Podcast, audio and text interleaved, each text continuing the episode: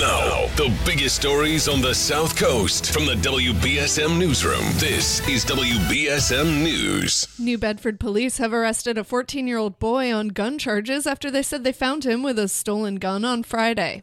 Police said detectives learned on August 13th that a child had a 22 caliber handgun near the Temple Landing housing development.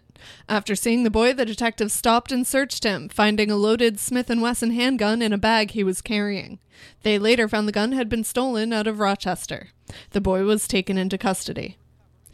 It may only be August, but it's always spooky season for some people. U.S. Ghost Adventures is seeking an enthusiastic ghost hunter slash paranormal investigator to conduct nightly ghost hunts for guests at the famous Lizzie Borden House in Fall River. The job listing notes that candidates need paranormal investigation experience along with, quote, a proficient knowledge of ghost hunting equipment. The part time position will pay between 15 and $25 an hour with the possibility of tips.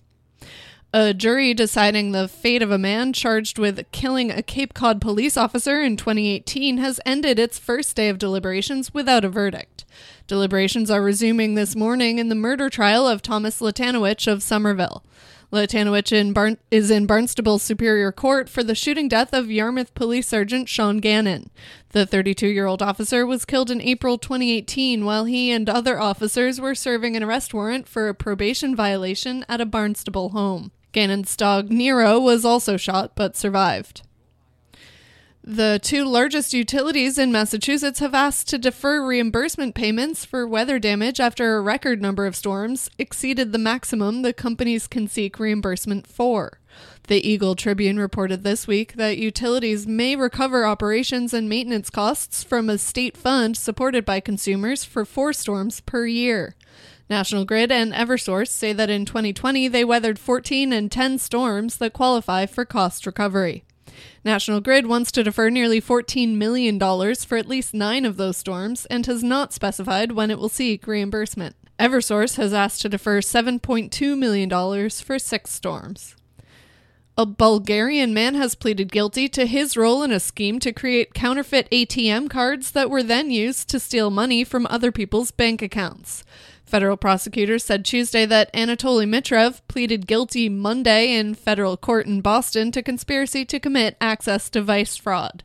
He faces eight and a half years at sentencing scheduled for October 19th. Prosecutors say Mitrev and another man installed skimmers and cameras on two Martha's Vineyard bank ATMs in the summer of 2013. Mitrev's accomplice was sentenced to 30 months in prison in May and ordered to pay $200,000 in restitution. Who needs the Everglades when you have the Connecticut River? One Massachusetts man spotted a four foot alligator floating in the water last week. The man said he was walking along the river when he saw the reptile swimming in it. He even called some of his buddies to take a look. The gator's believed to be an illegal pet that someone abandoned when it grew to be too large.